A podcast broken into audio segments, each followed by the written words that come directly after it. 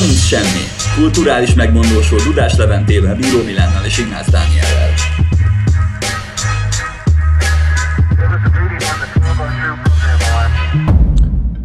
Sziasztok, kedves hallgatók! Ez itt a 30 Semmi Podcast. Egy újabb adással érkezünk hozzátok, és folytatjuk is a filmes kis triászunkat. Most Milán filméről, az Oldboyról lesz szó, ami egy 2003-ban megjelent koreai film, és ugyebár az volt a koncepciónk így a filmek tekintetében, hogy a popcorn mozitól haladjunk az egyre velősebb alkotások felé. Kezdtünk a Kingsman-nel, ami az én filmem volt, aztán jött Daninak a filmje a Birdman, most pedig leszálltunk a lélek legmélyebb bugyraiba, és ott megtekintettük az Oldboy-t, amit eh, Chan Wook Park eh, jegyez, ő volt a rendező, és én át is adnám Milánnak a szót, hogy beszéljen erről a filmről, mert szerintem ez, ez olyan fajta szakértelmet igényel, amit így egy nézés után nem lehetett még összeszedni.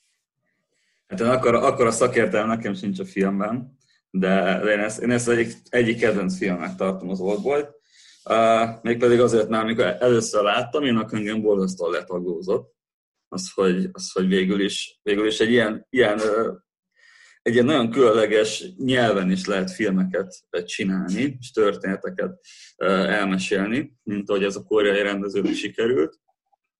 Nem, nem láttam ezelőtt egyébként ázsiai filmet, tehát így, ami, amilyen, amilyen kifejezetten ázsiai mozi. Ez volt az első, és ez vezetett be engem abba, hogy akkor tényleg vannak, vannak nem csak tőle nyugatra, hanem keletre is filmek, amiket érdemes megnézni. És egy picit a sztoriról beszélnék van a, van a filmben egy elég, elég érdekes csavarodás, ezt most még biztosan nem lőjük le, úgyhogy csak így ennélkül pár szó a történetről.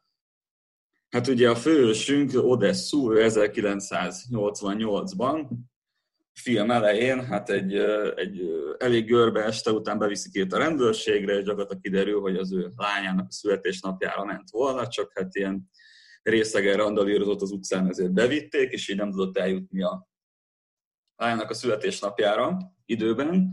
Sajnos egyáltalán nem tudott odaérni, mert, mert amint kilép a rendőrségről, és felhívja a lányát telefon, azután őt, őt elrabolják, és, és bezárják egy cellába, ami láthatóan nem egy állami börtön, és ebben, ebben a cellában tengeti életének azt a 15 évét, ami talán a legnyomorúságosabb 15 év.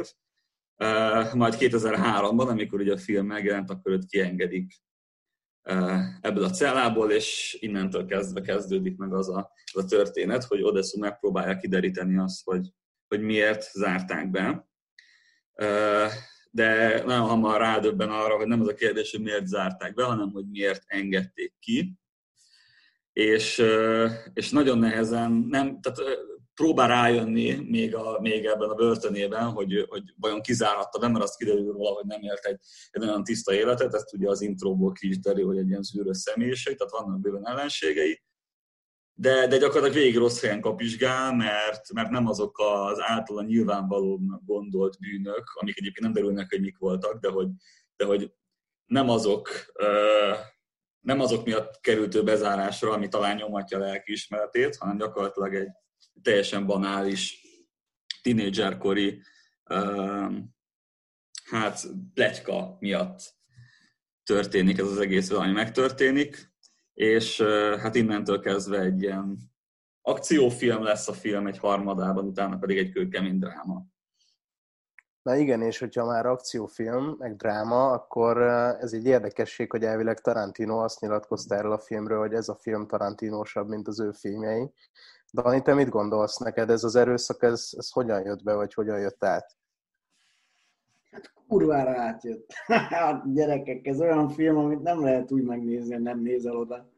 Mert akkor nem látod a filmet. Tehát, hogy van egy zseniális intro egyébként az elején, és ahol nem történik semmi, tehát ott csak órák és számlapokat látunk, ahogy, ahogy telik az idő. Amikor ennek vége van, onnantól kezdve, akkor megindul a pokla. pokla. mindazonáltal azért azt látni kell, hogy az erőszak ebben a filmben abszolút nem öncélú, és nem úgy jelenik meg, így mondjuk egy Tarantino filmben szerintem. Egyébként, ha már a Tarantino feljött, akkor egyébként ennek, ennek, ennek a filmnek a, az van egy, van egy nagyon tarantinos jelenete, az a, az a két perces hentelés a folyosón a, a kalapáccsal, amikor mint egy, ilyen, ilyen oldalnézetben látjuk, ahogy, hogy Odessu végigveri, a, végigveri az ő kis, kis ellenfeleit. Na az ilyen, az ilyen, az ilyen, az ilyen Kill mint amikor a Kill a mennyasszony ott a, egyébként az ázsiai ellenfeleivel ott, ott, ott leszámol, abban a talán étteremben. Rég láttam a Kill Bill-t, nem tudom, hogy ott hol, hol zajlik ez, ott valamilyen... Valamilyen nagy csarnokban nagy van. Csarnokban van, igen. Több, több szintes. Ja, de egyébként már előjött egyébként, hogy a tökéletes a Tarantino ezt mondta, és ugye, ha, ha jól tudom, a Kill Bill ezután jött. Tehát, hogy ő, ő, ebből, ő ebből meríthetett azért. Ez meg, lehet, le, lehet, hogy megtetszett neki ez az ilyen ázsiai témájú bosszú hadjárat, amit a főhős lefolytat.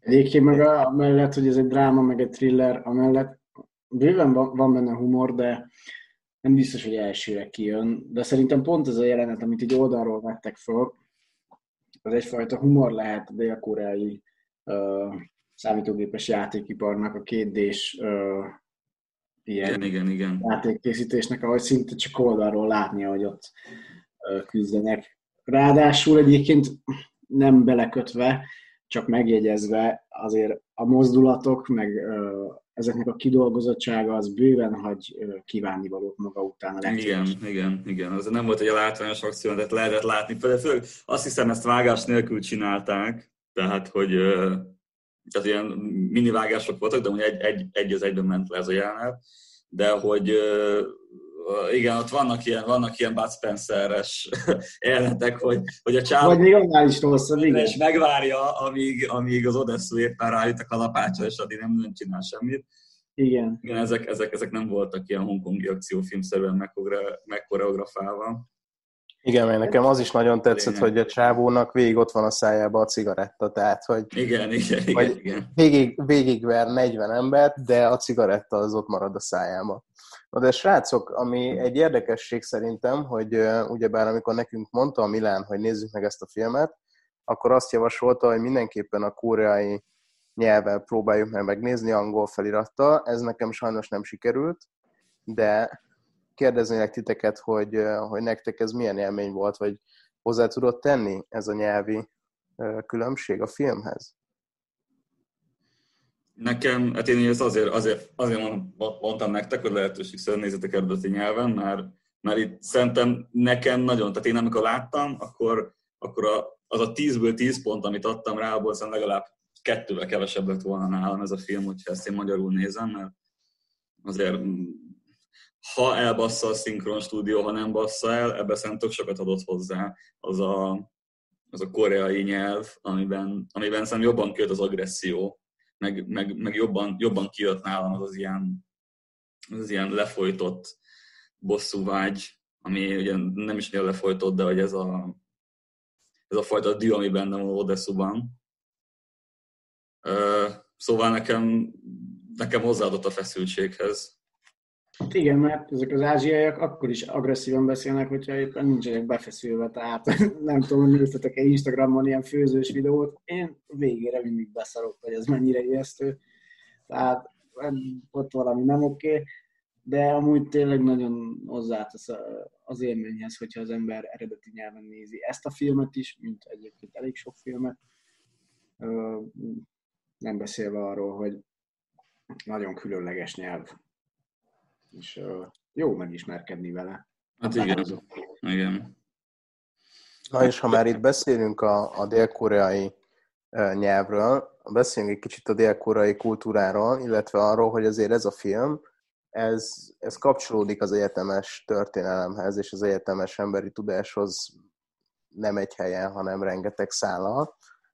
Itt feszegettük ezt a témát korábban, ahogy készültünk erre a beszélgetésre, hogy például ilyen, akár ilyen görög mitológiai utalások is vannak ebben a filmben.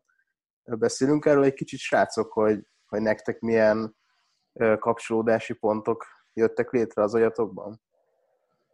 Hát persze. Ugye, eleve, hogyha Odessu nevét nézzük, abba, abba bele lehet látni, abba, abba az Odysseus egyértelműen kijön. Ez nem tudom, a tudatos-e, de, de tehát az, az, az maga, hogy, hogy Odessunak ez a, ez a bosszú odüsszeája, amit, amit végigjár abban az öt napban, ami, ami az ő kiengedését követi, az, az, az nagyon mitológikus, meg amit, amit pont az adásra készülve beszéltünk, meg ott, ott jutott az eszembe, hogy igazából olyan az egész film, tele van az egész film szimbolizmussal, erre egy külön műsort lehetne, hogy, hogy e, ennek a filmnek a szimbolizmusa, de hogy az, hogy, az, hogy akadok modern fegyverek alig vannak, modern eszközök alig vannak a filmben, tehát nagyon, nagyon autóval, tehát autó elég egy-két jelenetben van autó, amikor használják az autó. Mobiltelefon is, ez inkább mint ilyen mágikus eszközként jelenik meg, hogy a hipnózis mobiltelefonra aktiválódik, ilyen tekintetben van benne. Mert ugye amúgy meg kardokkal, késekkel, csavarúzóval, kalapáccsal harcolnak, és ugye egyetlen egy pisztoly dördül el benne, és akkor, ak- akkor is magával végez a, a gyilkos. De nagyon, nagyon érdekes ebből a szempontból is ez. De hogyha nézzük a csávónak a nevét, hogy Odessu, akkor lehet az Oedipus, vagy bocsánat, tehát, nézzük, ha nézzük a csávónak a nevét, hogy Odessu, akkor lehet az Odysseus, meg lehet az Oedipus is, és ugye a cselekményből aztán kiderül, hogy, hogy talán az első része az lehet Odysseus, de aztán ahogy később belemegyünk a cselekménybe, és megtudjuk a, a motivációkat a filmben, meg a kisebb uh, ilyen rejtett igazi tartalmakat, akkor, akkor meg szerintem elég puszi lesz a, a, a történet. Nem tudom, mennyire spoilerezhetünk egyébként. Én azt mondom, hogy, hogy most már beszéljük meg a sztorit, és, és akkor azt szerint haladjunk tovább, hogy körülbelül így mi is történik. Tehát ahogy azt már említették a srácok, az alapfelállás az az, hogy van egy férfi, akit 1988-ban elszakítanak a családjától a talán négy éves lányától, illetve a feleségétől, őt bezárják egy ilyen magáncellába, és 15 évvel később kiengedik, majd pedig elmondják neki, hogy figyelj, itt nem az a kérdés, hogy miért voltál bezárva, hanem az a kérdés, hogy miért kerültél ki a börtönből. És azt mondja neki a nagy ellenfele, akiről ugye még akkor nem tudja egészen pontosan, hogy, hogy ki is ő, vagy javítsatok ki, hogy akkor ő már tudja-e, Lényeg a lényeg azt mondja neki, hogy öt napja van arra, hogy az egész sztorit felgöngyölítse, és, és kiderüljön az, hogy miért is történt ez az egész 15 éves kanosszajárás. Hát igen, és akkor ezután ő, ő, gyakorlatilag, ahogy, ahogy, ahogy kiszabadul és megszabadul a, a fogvatartásból, ez ugye most már nem tudom melyik őtök mondta, úgyhogy ez nem a saját gondolatom, valamelyik két fantasztikus kollégám gondolta, hogy, hogy 15 év vezártság után vágyott valami élőre. A lófaszt, ezt Puzsé Robert gondolta, bocsánat, mert a podcastet erre ezt tegnap előtt hallgattam, tehát akkor ezt a mondatot akreditáljuk Puzsé Robertnek, de, de amúgy jó pofa, mert amúgy tényleg ott van, hogy te ugye megeszik egy, megeszik egy polipot, egy élő polipot egy, egy étterembe, ahol bemegy, Uh, és egy, egyébként az érdekes, hogy már korai kultúra ott ezt így eszik. Tehát ez egy, ez egy normális dolog élő polipot enni, csak azt felszokták szeletelni, de még egybe betolja a szájába. Uh, és ott, ott így gyakorlatilag ez a telefonhívás is, uh, amikor ő, amikor ő bekómál és ráborul az asztalra a poliptól. De, de ez a telefonhívásnak van egy, jelen, egy nagyon fontos eleme, az, hogy az őt kiszolgáló um, pincérnő, az, az a lánya, az Mido az ő lánya, és, és, és a telefonhívásban megszólaló hang hatására aktiválódik egy hipnózis Odessuban, és szerelmet gerjeszt Livogin az ő ellenfele, Odessu saját, Odessu és a lánya között, úgy, hogy ők nem ismerik fel egymást, és, és így áll, így áll bosszút Livogin az egyik legkegyetlenebb eszközzel, hogy egy, egy, egy teljesen tudatlan csapdába csalja bele ezt az apát és ezt a lányt, azért, hogy átadja Odessunak, hogy milyen érzés az, amikor, amikor egy, egy tiltott szerelemben élsz, és ezt a tiltott szerelmet, ezt, ezt elszakítják tőled. Na igen, mert itt a tiltott szerelem az úgy jelenik meg, ahogy kiderül a filmből, hogy egy gimnáziumi szerelem szövődik, csak az egy probléma van vele, hogy ez testvérek között szövődik, és Odesszu meglesi ezt a testvérpárt, és ennek hatására, illetve annak hatására, hogy ő ezt másonnak elplegykálja, a lány az nagyon szomorú módon öngyilkos lesz, és a bátyja teszi fel arra az életét, hogy bosszút álljon Odesszún. Na és ahogy Milán említette itt ezt a részt, így gyakorlatilag itt tovább bonyolódik a történet, ugyanis a lánya az felviszi magához a lakására Odeszút, mert hogy neki meg ezt ültették hipnózissal a fejébe, és akkor itt van egy nagyon komoly jelenet, igaz, Dani, amit tegnap is beszéltünk, ami, ami teljesen ilyen, ilyen lélek marcangoló. Nem tudom, melyikre gondolsz az egymillió jelenetből, amelyik lélek marcangoló hát, hát amikor a saját, saját lányát próbál lányát, igen, igen. szerencsét nem azt mondom, 15 évig nem látott nőt, ugye a, a, a, a televízió, a Na, igen, igen. Van egy felső televízió, a kultúra, a naptárad és a televízió a szeretőd, és tehát nem, nem jut semmilyen uh, intim kapcsolathoz csak az első nőt, a lányát próbálja meg becserkészni. De az is, az is olyan esendős, akik ráteltünk szerintem a filmnek a, erre a részre, az esendőségről, és erről a büntelen bűről szól, hogy, hogy gyakorlatilag tehát annyira visszataszít, amikor próbálkozik a WC-be rámászni a lányára, de hogy, hogy meg is sajnálja az ember, hogy hát gyakorlatilag tehát így egy ilyen, egy ilyen, egy ilyen kangörcsös vergődésben próbál valamit ott csinálni szerencsétlen de 5 másodperc az egyébként a jelenet, de, Igen. de baromi erős. De hát akkor arra is rátérhetünk, hogy mi is itt az adásnak a központi kérdése, és akkor azt látjuk, hogy van egy sértett fél, a Livogin, akinek meghalt a huga, öngyilkos lett. Van a Odessu, aki pedig hát valamiféleképpen ennek a kiváltó oka volt. De... Na igen, és bocsánat. Nem mondja nyugodtan.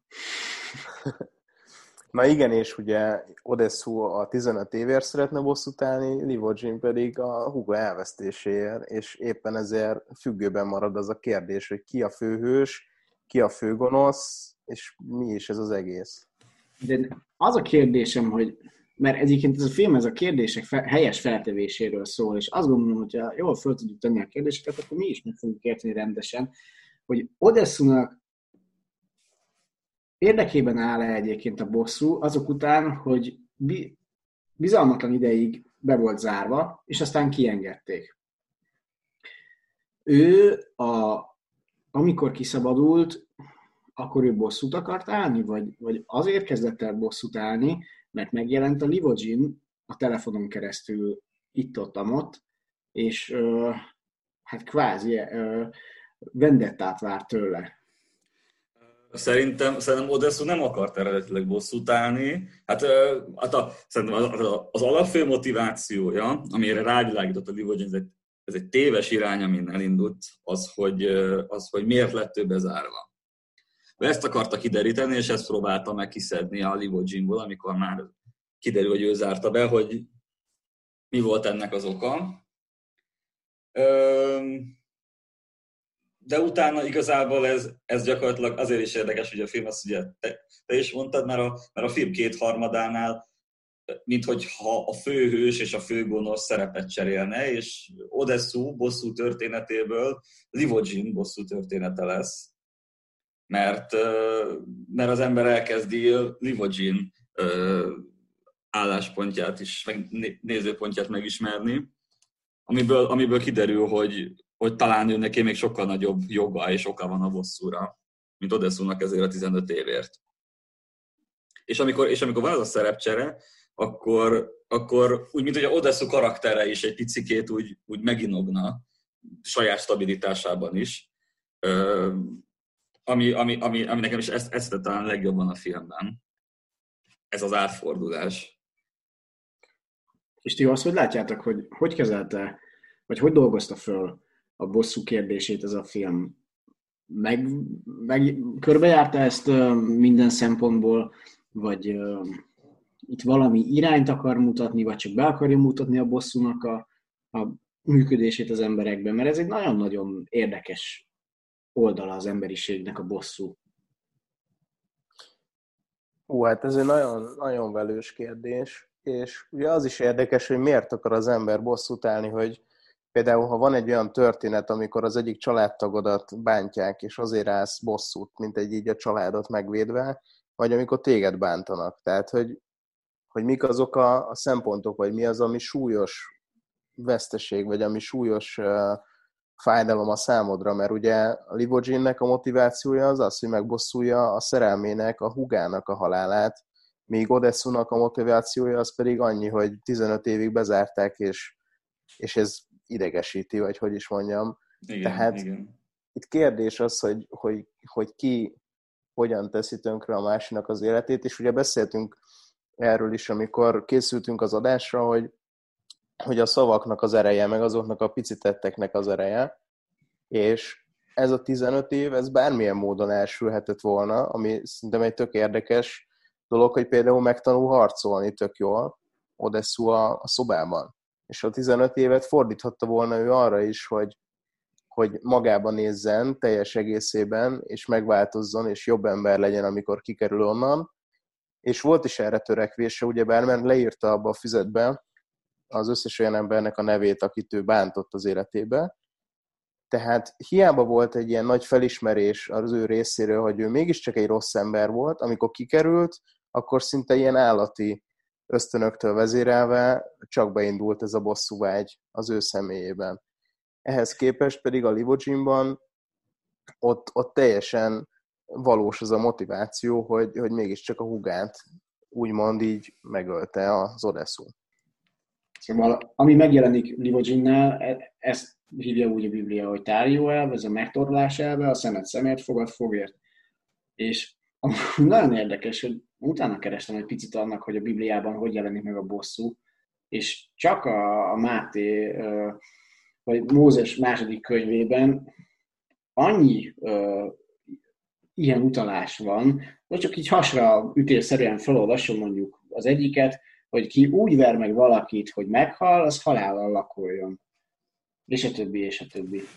Mivel indul egyébként az egész Biblia, ugye Káin és Ábel történetével, ami, ami szintén valahol egy ilyen, egy ilyen, ha nem is bosszú történet, de olyan értelemben viszont meg rohadtul bosszú történet, hogy ugye Isten megvédi Káint attól, hogy az emberek megbosszulják azt, hogy ő mit tett.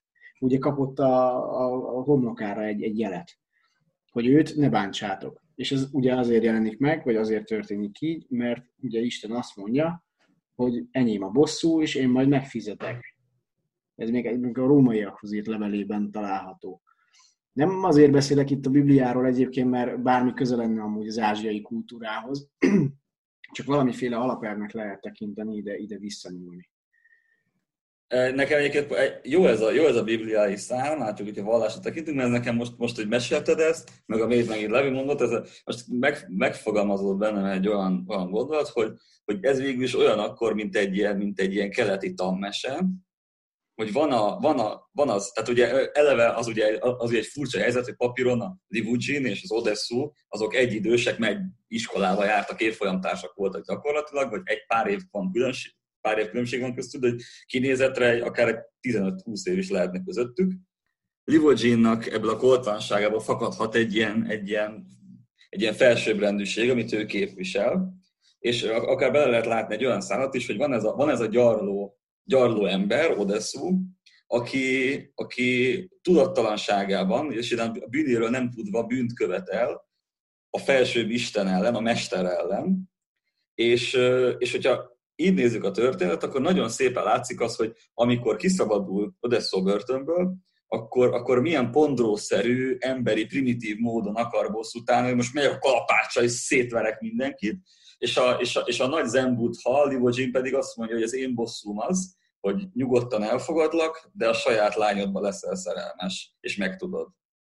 És, és, és, és ott az Odessu kezéből kiesik a kalapács, amikor szembesül ezzel a mesteri nagysággal hogy a, hogy a Jim mester hogyan, hogyan bánt el vele, és akkor már emberi valója helyett az a pondró valója nyilvánul meg, amikor saját nyelvét kivágva kúszik oda Livogyi lábához, hogy kegyelmezzen meg neki. És hogy szép legyen a Kádi tanmese, hogy Livogyi meg is kegyelmez, és beáll az egyensúly ebbe a történetbe. Csak ugye, hogyha már legyen vége is ennek a mondatnak, amit mondok, az alapítésünk az volt, hogy mi lehet olyan a bosszú, és hogy, és hogy mi van a bosszú után, és ez a film azt mondja meg, hogy üresség, hogy mindkét fél részéről egy nagy üresség van, hiszen, hiszen egyikőjük sem, sem váltódik meg a saját bosszújától, hanem mind a ketten mélybe zuhannak tőle.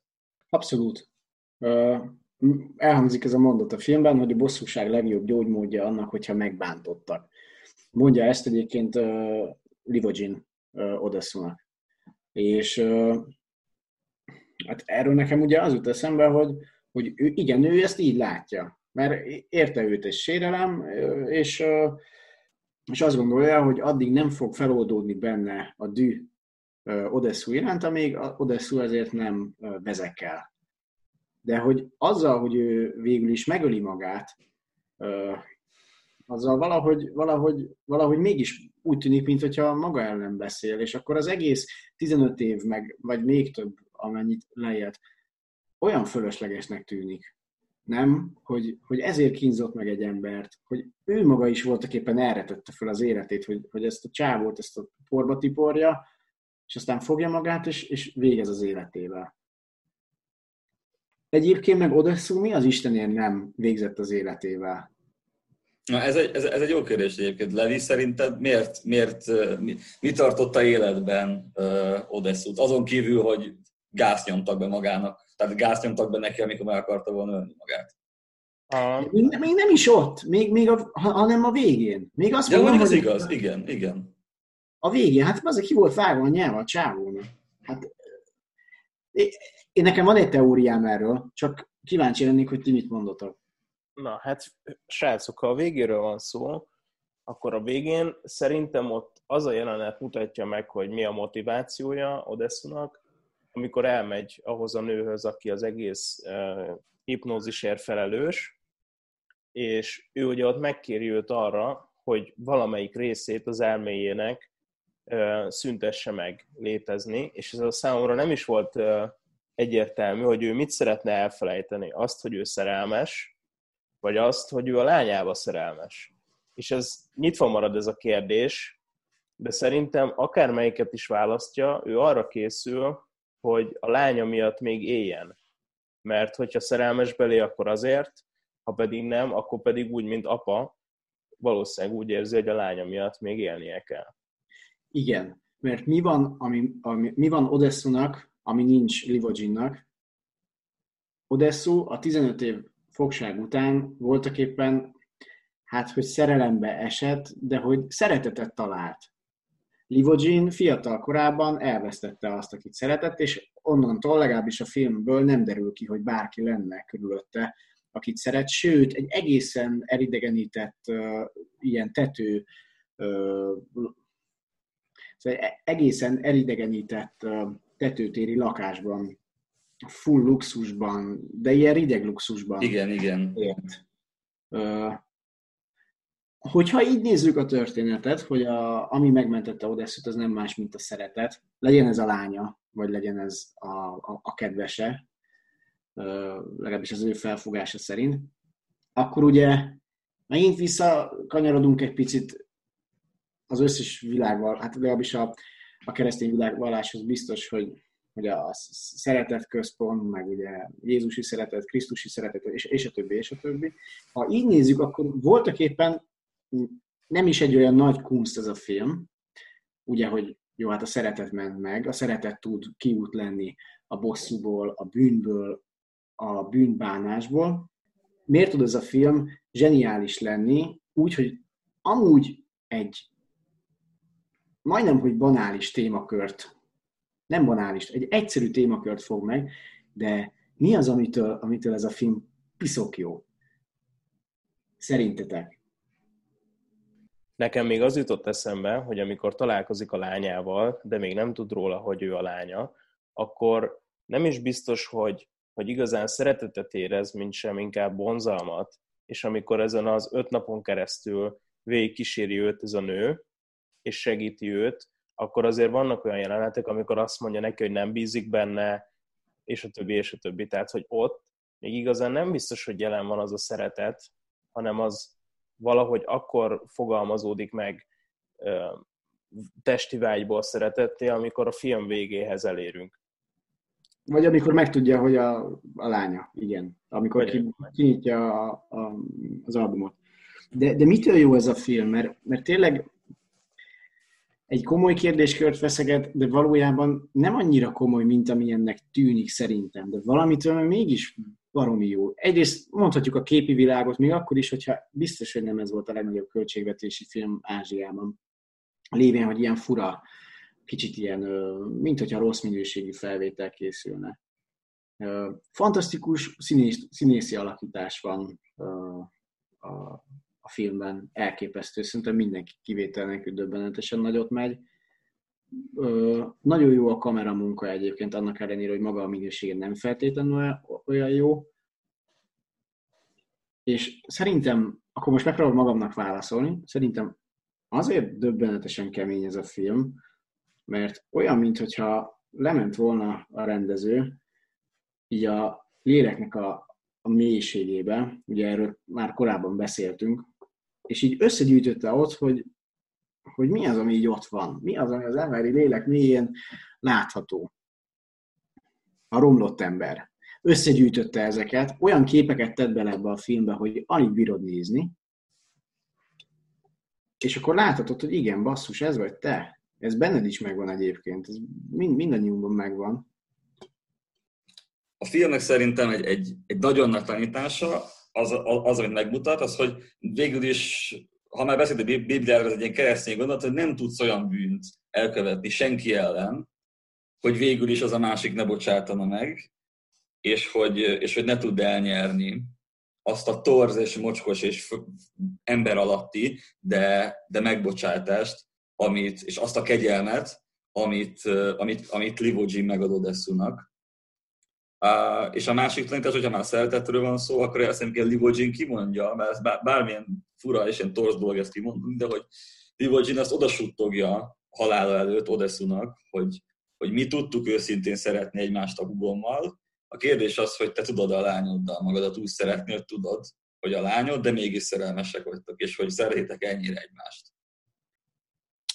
Ami miatt én ezt a filmet érdekesnek találtam. Azt nem biztos, hogy ki tudom mondani, hogy amiért jónak találtam ezt a filmet, mert így ebben az értelemében nem volt jó a számomra, mert, mert nehéz volt megnézni, de mégis ilyen gondolatébresztő volt, és ez egy ritka dolog, hogy megnézel egy filmet, és igazából néha megmozgatod az egeret, hogy lásd, hogy mennyi van még bőle hátra, de közben ott van, hogy érdekel a sztori, de mégis annyira nyomasztja a lelkedet, és, és ez az alkotás, ez erre volt képes a számomra.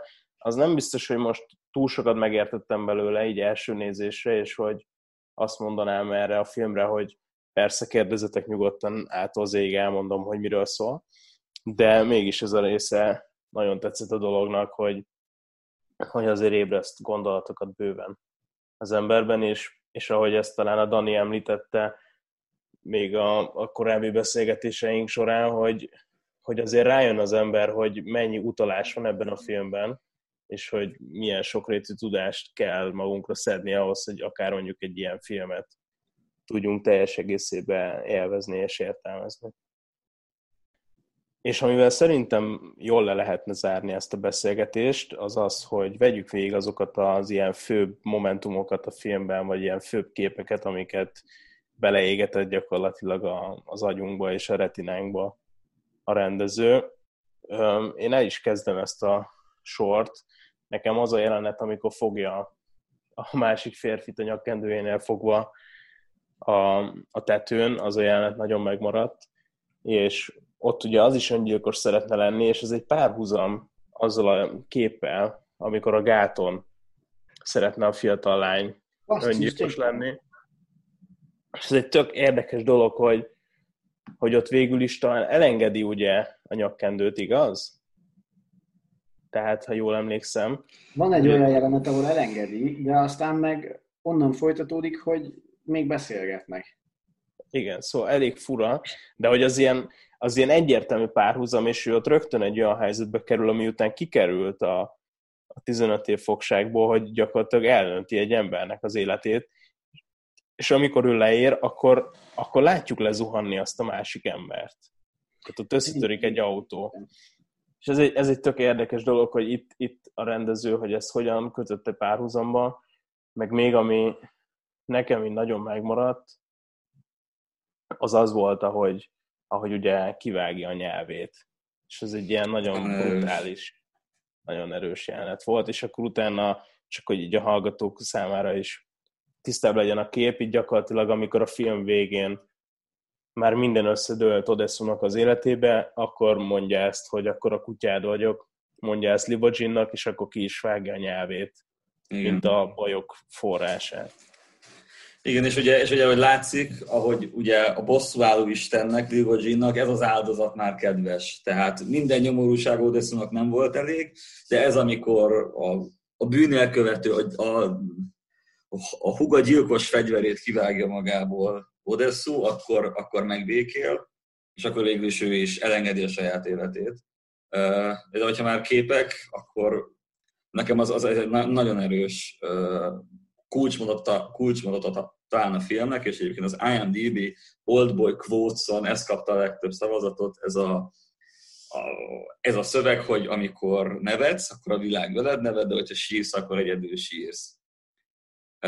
Ezt egyébként én, én, én amikor először láttam a filmet, akkor mondom, hogy fú, ez nagyon jó gondolat, de én sajnos nem tudtam belekötni a filmbe egyébként, hogy itt pontosan mire, mire utalt a rendező ezzel a mondattal. Nagyon jó ez a mondat, nekem nagyon tetszik. Szóval nem tudtam rávetíteni, hogy erre a történetre. De hát a végén mindenki egyedül sír, az biztos. Úgyhogy ennyiben talán igaz.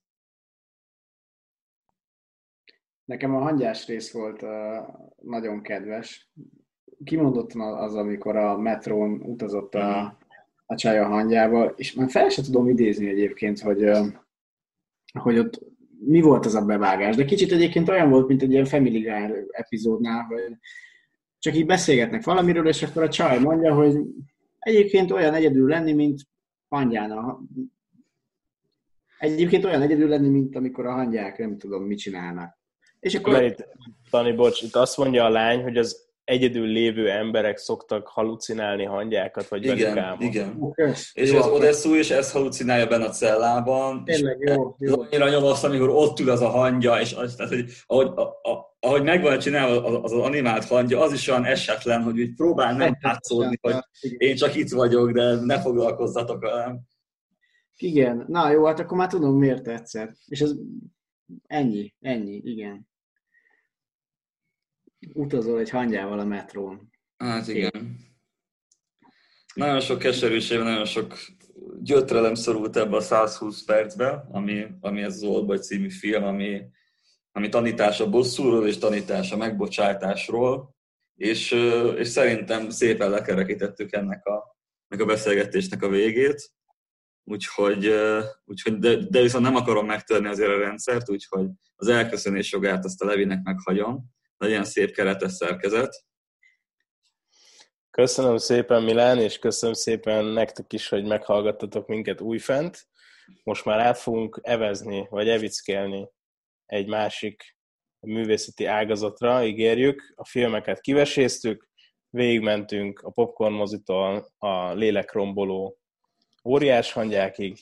Az egészen biztos, hogy jövünk még újabb adásokkal, szóval kövessetek minket adásról adásra, én Levente voltam, beszélgető társaim pedig most is Milán és Dani voltak. Sziasztok! Sziasztok! Sziasztok!